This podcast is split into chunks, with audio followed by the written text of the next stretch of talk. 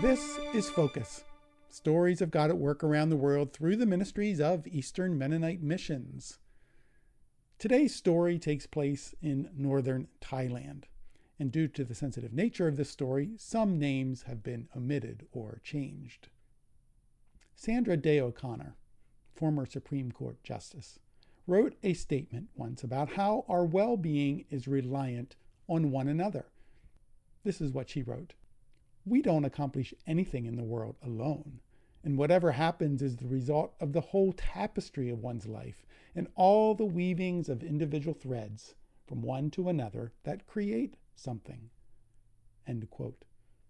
A simple and powerful example of this is Jennifer and Jeremy's language teacher. Her name is Kay. Serving in northern Thailand with their three children, Jennifer and Jeremy are EMM's regional representatives in Southeast Asia and are currently involved in language study. Jeremy and Jennifer were introduced to Kay as a good teacher by a local business person. They were told she was tough and understood foreigners very well. So after meeting once with Kay, they made the quick decision to hire her. It felt right, and Jennifer and Jeremy believed she'd help them achieve their goal of learning the language. But it became as much about her as it was about them. After a month of teaching, Kay invited Jennifer and Jeremy to her house to eat together. Then a couple of days later, she shared with them the story of her financial struggles. In 2019, she had gone into considerable debt due to a number of unforeseen situations, including some funerals that she was asked to pay for.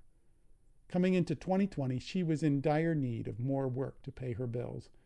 With Jennifer and Jeremy having language study four days a week and their children having lessons one day a week, along with their ability to prepay, Kay was able to reduce her debt considerably and balance her budget. Kay told Jennifer and Jeremy that she believes God sent them to help her. Jennifer and Jeremy are now helping Kay teach English to the community children in her village so the threads from the tapestry continue to weave. There are other stories that they could share about how God has been orchestrating their arrival long before they arrived in Thailand. But this story of Kay is one of Jennifer and Jeremy's favorite stories because it illustrates how people from different worlds and paths can be brought together in a powerful way to benefit both at just the right time. And when two parties mutually benefit, then authentic community and empowerment results, and God's love can impact lives. A self starting leader, a people focused entrepreneur, a Christ centered community builder do these words describe you or someone you know?